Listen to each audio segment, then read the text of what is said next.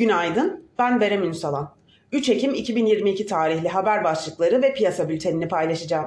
Türkiye'de yıllık tüketici enflasyonunda yükselişin 16. aya taşınması bekleniyor. Borsada piyasa dolandırıcılığı operasyonunda gözaltılar var. OPEC Plus piyasa beklentisinden daha büyük bir kesintiye hazırlanıyor. Latin Amerika'nın en büyük ekonomisi Brezilya'da Cumhurbaşkanlığı seçimi ikinci tura kaldı. Dolar, sterlin ve yene karşı güçlenmeye devam ediyor. Piyasalara genel olarak bakacak olursak, pay piyasalarında yurt dışı major borsalarda tepki yükselişleri oluşsa da merkez bankalarının güçlü şekilde faiz artışlarına devam etmesi ve zayıf gelen makroekonomik verilerin resesyon endişelerini güçlendirmesi nedeniyle yükselişlerin satış fırsatı olarak kullanılarak orta vadeli düşüş trendinin devam etmesini bekliyoruz. Ancak son iki haftaki güçlü satış baskısı sonrası bu hafta içinde sınırlı da olsa yurt dışı borsalarda tepki yükselişleri oluşabileceğini düşünüyoruz. Güçlü kar satışları sonrası bu hafta Borsa İstanbul'da tepki yükselişleri oluşabileceğini öngörüyoruz. Son dönemde düşük korelasyonla hareket etse de yurt dışı borsalarda tepki alımlarının güçlenmesi durumunda Borsa İstanbul'da daha güçlü tepki yükselişleri görebiliriz.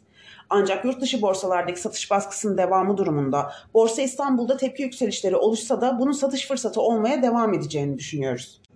Güçlü bilanço beklentileri devam ettiği için Borsa İstanbul'da olası sert düşüşlerin beklentisi güçlü hisselerde orta vade için alım fırsatı olacağını bekliyoruz. S&P Türkiye'nin uzun vadeli döviz cinsinden kredi notunu B Plus'tan B'ye indirerek kredi notu görünümünü negatiften durağına çekti.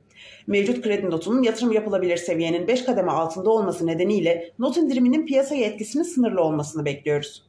Bugün Eylül ayı enflasyon verileri açıklanacak. Piyasanın beklentisi aylık %3.75, şeker yatırım olarak beklentimiz aylık %3.1 artış olacağı yönünde. ABD borsaları ve Almanya vadelileri Borsa İstanbul'un cuma kapanışına göre düşüşle seyrediyor. Asya borsalarında ise Japonya hariç satıcılı bir seyir hakim. Teknik analiz verilerine bakacak olursak gün içinde 3105 ve altına gerileme trade amaçlı alım fırsatı, 3228 ve üzerine tepki yükselişi ise satış fırsatı olarak takip edilebilir. Viyop tarafında ise gün içi long pozisyonlar için 3483, short pozisyonlar için 3630 seviyeleri zarar kes seviyesi olarak izlenebilir. Borsa İstanbul'un ve endeks kontratının güne satıcılı başlamasını bekliyoruz. Kazançlı günler dileriz.